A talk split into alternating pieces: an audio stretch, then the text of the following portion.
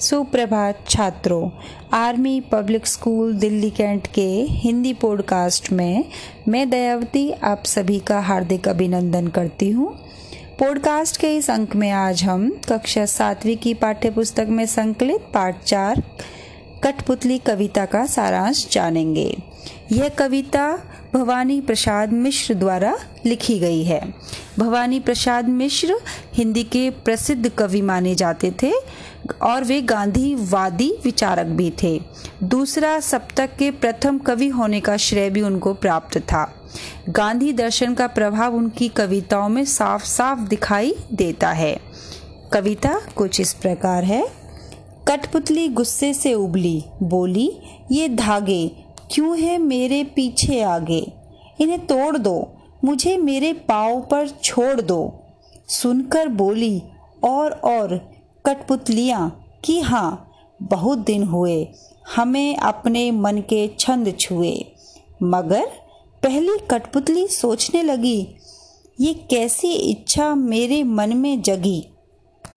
कविता का सार कुछ इस प्रकार है, कठपुतली, यानी काट की पुतली। पुतली यानी गुड़िया। और ऐसी गुड़िया जो दूसरों के इशारे पर नाचने के लिए विवश है, जिसका अपना कोई अस्तित्व है ही नहीं, जिसकी कोई अपनी इच्छा नहीं है, जो दूसरों की इच्छा और इशारों पर नाचती रही है आज तक। ठीक है? और ये कठपुतली इतने बंधनों से जकड़ी हुई है कि ये अपने आप को स्वतंत्र ही नहीं कर पा रही है।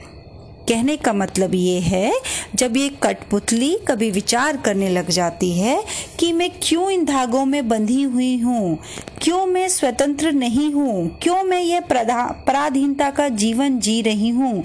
जब ये सब विचार उस कठपुतली के मन में आते हैं तो उसे उसे अपने आप पर गुस्सा आने लग जाता है।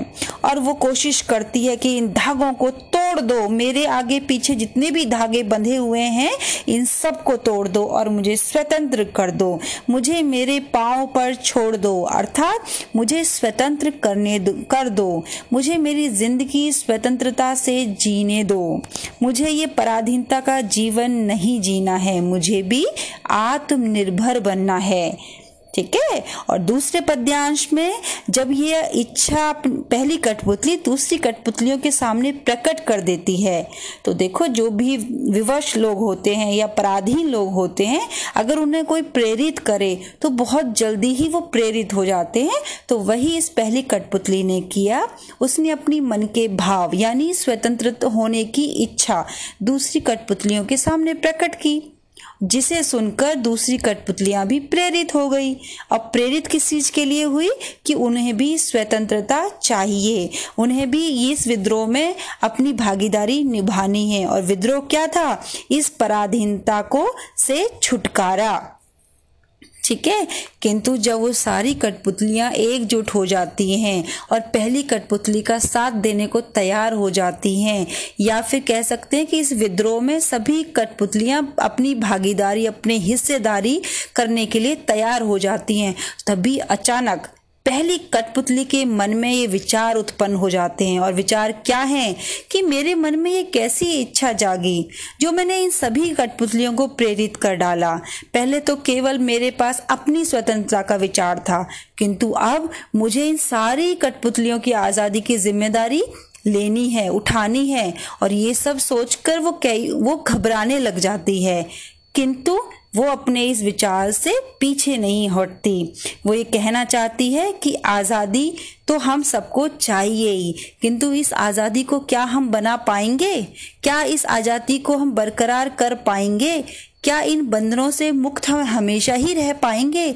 तो इस तरह के सवाल उसके मन में उत्पन्न हो रहे थे। ठीक है? और वो सबसे बड़ा सवाल उसके मन में जो आता है, जब कई बहुत बड़ी ज़िम्मेदारी हमारे सर पे हो जाती है या हम बहुत बड़ी ज़िम्मेदारी उठा लेते हैं तो अक्सर मनुष्य विचलित हो जाता है। ठीक है? तो यहाँ पे कठपुतली विचलित विचलित हो रही है और वो क्या सोचने लग जाती है कि इन सबकी ज़िम्मेदारी क्या मैं भली भांति उठा पाऊँगी? यानी कि मैं अच्छा इनका, इनके जो स्वतंत्रता है, वो सही प्रकार से इनको दिला पाऊँगी। तो इस प्रकार के भाव उस कठपुतली को, उस माने पहली कठपुतली को विचलित कर देते हैं।